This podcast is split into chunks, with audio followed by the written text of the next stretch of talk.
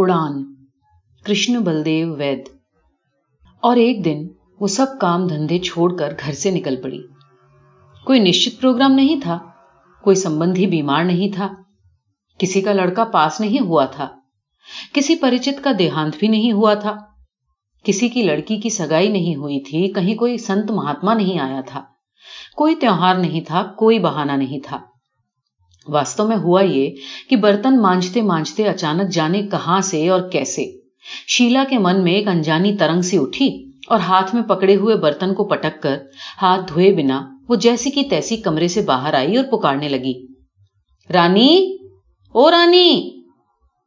رانی کا کمرہ احاطے کی دوسری چھت پر تھا۔ آواز دیتے دیتے شیلا کی درشٹی شونیہ کو چیر کر آکاش پر چھائے ہوئے بادلوں سے ٹکرائی۔ اور پانی کا ایک کترا اس کی دائیں آنکھ میں آ گرا۔ شیلا نے ایک دم سے آنکھ میچ لی اور پھر زور سے آواز دینے لگی۔ رانی! او رانی! اور جب رانی نے جنگلے سے نیچے جھانکتے ہوئے پوچھا، کیوں ری؟ کیا ہوا؟ منہ اندھیرے بانگے کیوں دے رہی ہے؟ تو شیلا جواب دینے کے بجائے کھل کھلا کر ہنسنے لگی اور رانی سوال دہرانے کے بدلے دھم دھم کرتی نیچے آنگن میں آ گئی۔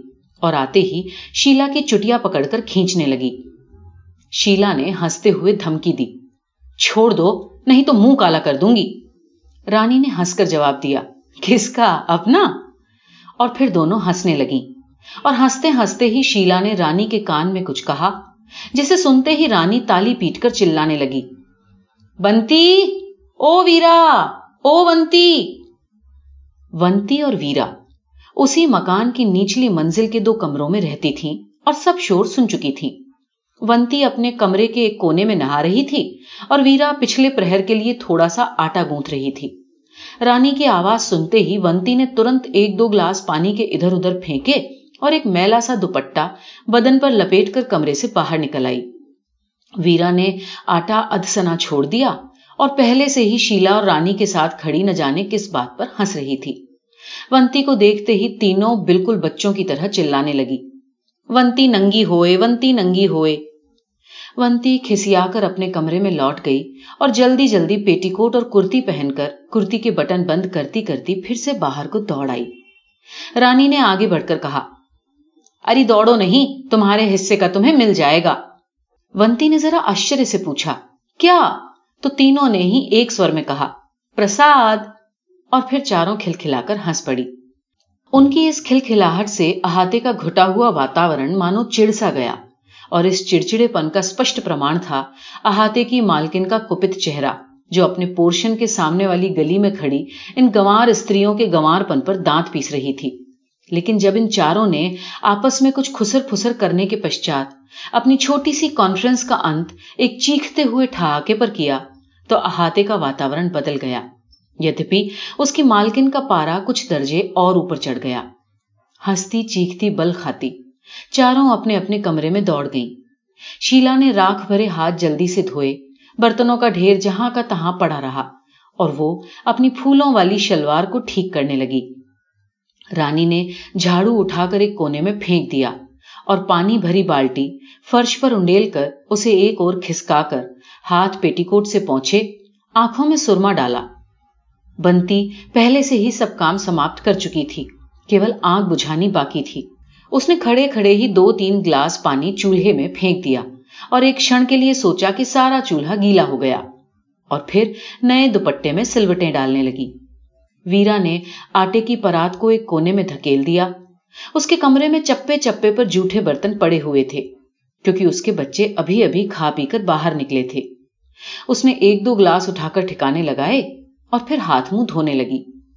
کچھ ہی دیر میں چاروں سہیلیاں اپنے اپنے کمرے کو تالا لگا کر احاطے سے باہر نکل آئیں اور احاطے کی کروت مالکن آشچر سے انگلی دانتوں میں دبائے دیکھتی کی دیکھتی رہ گئی۔ انہوں نے جاتی بار آنکھ اٹھا کر اس کی طرف دیکھا تک نہیں۔ نیچ گھرانے کی۔ احاطے کی مالکن بڑبڑائی اور اسی سمے اس کے پتی نے اندر سے آواز دی۔ ارے کہاں چلی گئی تو؟ نیچ گھرانے کو؟ یہ کیا کر دیا تو نے؟ اور وہ اندر جا کر پتی سے جھگڑنے لگی۔ ادھر وہ چاروں سڑک پر ایک دوسرے کے پیچھے ایسے بھاگ رہی تھی جیسے پرائمری اسکول کی لڑکیاں۔ رانی نے تو حد ہی کر دی۔ دوپٹا اس نے کمر پر باندھ لیا اور چوٹی کو سر پر پگڑی کی بھانتی لپیٹ کر یوں چلنے لگی جیسے رانی خاں کی چھوٹی سالی وہی ہو۔ وہ اب گلی سے گزر کر سڑک پر پہنچ چکی تھی۔ شیلا کہہ رہی تھی، رک جاؤ رانی، ٹھہرو، کدھر چل پڑی ہو؟ ادھر تو کچھ بھی نہیں، جنگل میں جاؤ گی۔ وہ اتنی زور سے بول رہی تھی کہ نواب گنج روڈ پر جانے والے کچھ ودیارتھی مڑ مڑ کر دیکھ رہے تھے۔ شیلا کے کئی بار چلانے پر رانی آخر رکی اور کچھ صلاح کے بعد انہوں نے نشچے کیا کہ انہیں سبزی منڈی سے ٹرام پکڑنی چاہیے۔ اور جب ونتی نے پوچھا کہ جاؤ گی کہاں، تو تینوں نے ہنس کر جواب دیا، جہاں تو لے جائے۔ اس پر ونتی بھی ہنس پڑی اور سبزی منڈی کی طرف چل پڑی۔ ایک ٹرام کھڑی تھی۔ وہ دوڑ کر اس میں بیٹھ گئی اور جب کنڈکٹر نے شیلا سے پوچھا، کہاں جاؤ گی جی؟ تو شیلا نے ہنس کر جواب دیا، اس سے پوچھو. کنڈکٹر اس اکارن ہنسی پر کھینچ گیا اور اس نے تنک کر پوچھا، کس سے پوچھوں؟ شیلا نے پھر ہنس کر کہا، ناراض کیوں ہوتے ہو جی؟ اس سے، رانی سے پوچھو. اب مجھے کیا سپنا آئے گا؟ رانی کون ہے؟ کنڈکٹر نے بگڑ کر کہا، میں ہوں رانی. رانی نے چلتی ٹرام میں اٹھ کر آگے بڑھتے ہوئے کہا اور دوسرے ہی کھڑ میں لڑکھڑا کر ایک ورد کی گود میں جا گری۔ شیلا، ونتی اور ویرا کھل کھلا کر ہنس اٹھی اور رانی اس ورد کی گود میں سے اٹھتی ہوئی بولی ہنستی کیوں ہو؟ اپنے پتا کے سامان ہے اس پر ٹرام میں بیٹھے سبھی لوگ ہنس پڑے اور وہ ورد بگلیں جھانکنے لگا۔ رانی اٹھ کر گرتی پڑتی سی پھر اپنی سیٹ پر بیٹھ چکی تھی۔ کتب روڈ کے اڈے پر جب وہ ٹرام سے اتر گئیں تو کنڈکٹر نے نہ جانے کسے سمبودت کرتے ہوئے کہا۔ عجیب واحیات عورتیں تھیں۔ اور ٹرام میں بیٹھے ایک آدمی نے اپنی پتنی سے کہا، لاج شرم تو رہی ہی نہیں۔ اور وہ ورد بغل میں بیٹھے ہوئے ایک یوک سے کہہ رہا تھا، سالی کیا دھم سے گود میں آ کر گر پڑی تھی۔ وہ یوک یہ سمجھنے کی کوشش کر رہا تھا کہ وہ بوڑھا اس عورت کی حرکت کی برائی کر رہا ہے یا ویسے ہی چٹکارا لے رہا ہے۔ ٹروم سے اترتے ہی انہوں نے پھر سے سوچنے کی آوشکتا سمجھی کہ وہ کہاں جائیں۔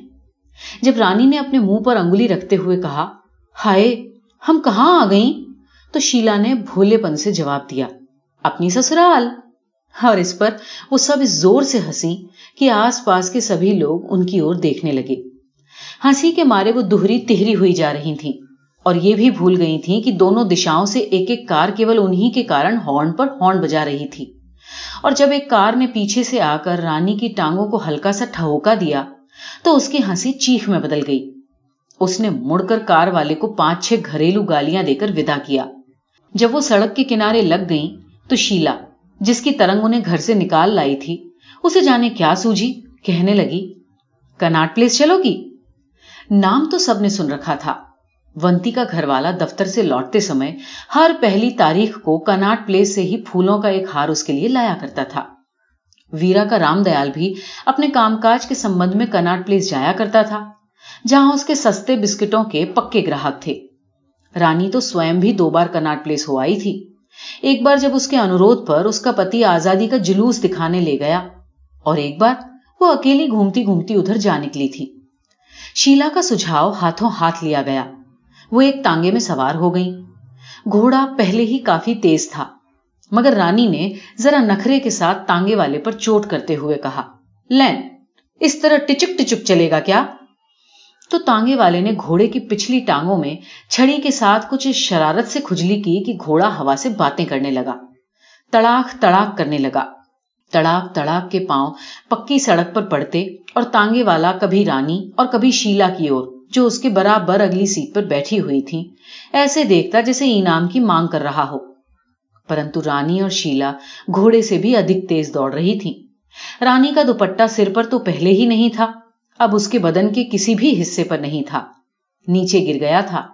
اس کے پاؤں میں۔ شیلا کے بال اس کی چوٹی سے بھاگ بھاگ کر ادھر ادھر دوڑ رہے تھے۔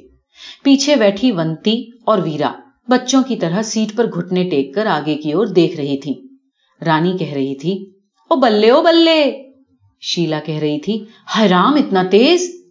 تانگے والا کہہ رہا تھا، کہو تو اور تیز چلاؤں! بنتی اور ویرا پیچھے بیٹھی بول اٹھی ہاں بھائی، اور تیز اور تیز! تانگے والا پائیدان پر کھڑا للکار رہا تھا، ہا، آ آ آ!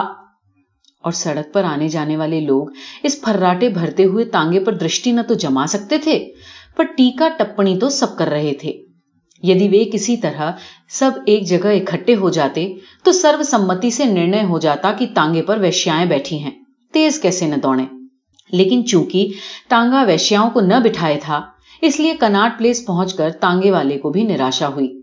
انعام دینے کے بجائے رانی اس سے کہہ رہی تھی، بھائی، ہمارے پاس تو ساڑھے گیارہ آنے ہیں، اب دو پیسے کے لیے کیا جان لو گے؟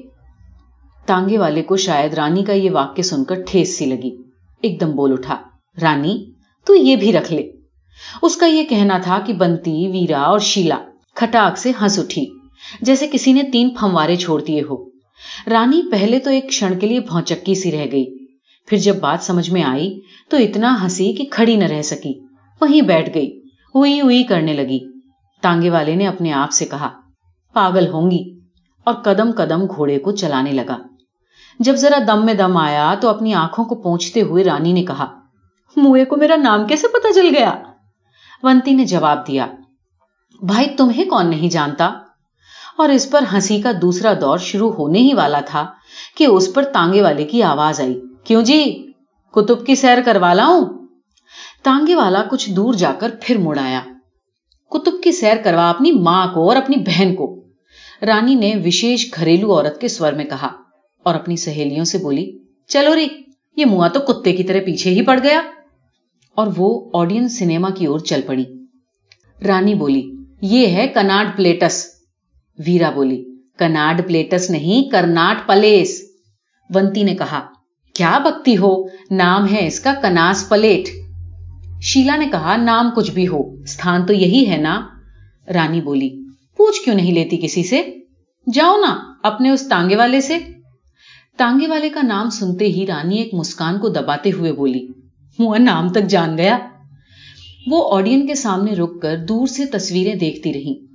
اور پھر جھجکتے جھجکتے نزدیک آئیں، اور پھر دھیرے سے سنیما کے پورچ میں داخل ہو گئیں۔ پھرتی پھراتی پروشوں کے پیشاب گھر پر جا کر رکی کچھ کھڑ سوچتی رہیں کہ اندر کیا ہوگا۔ اور پھر رانی نے اندر کی طرف دروازے کو دھکیلا، اور وہی ماں کہہ کر باہر کی اور بھاگنے لگی۔ سب کی سب بھاگتی پھسلتی باہر آئیں، اور رانی سے پوچھنے لگی، ہوا کیا؟ پر رانی ہنستی گئی اور ہنستی ہی گئی۔ جب انہوں نے بہت تنگ کیا تو بولی ایک آدمی اور پھر ہنسنے لگی۔ تانگے والا یاد آ رہا ہے، ویرا اور ونتی نے کہا۔ شیلا نے بات بدلنے کے لیے کہا۔ یہیں کہیں ہنومان جی کا مندر ہے۔ کہو تو ارے راگ ڈالو ہنومان جی کے مندر پر۔ سیر پر نکلی ہو کہ پوجا پر۔ وہاں بھی کوئی موٹا تازہ پجاری بیٹھا گھور رہا ہوگا۔ آپ بیتی سنا رہی ہو کیا؟ شیلا نے کہا۔ اور وہ پھر ہنسنے لگی۔ اور اسی طرح ہنستے ہنساتے، پھرتے پھراتے انہوں نے شام کر دی۔ ہنستے ہنستے ان کے گلے بیٹھ گئے۔ اور ویسے بھی انہوں نے بہت کچھ الم گلم کھا لیا تھا۔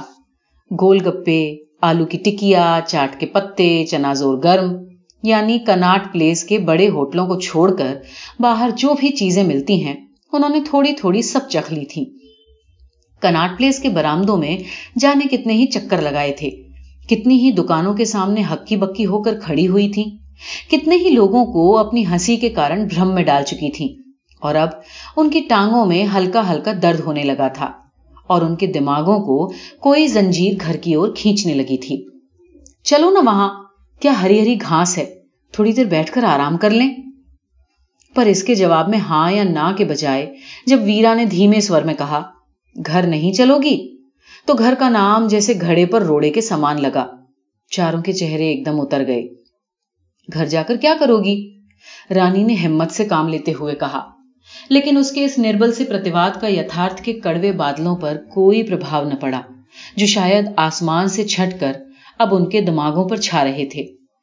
گھر میں ہے کیا؟ رانی نے پھر کہا، جیسے اپنے آپ کو سمجھا رہی ہو۔ ہے، خاک ہے۔ شیلا نے جواب دیا، جیسے کہہ رہی ہو کہ جانتے بوجھتے ہوئے بھی پوچھ رہی ہو۔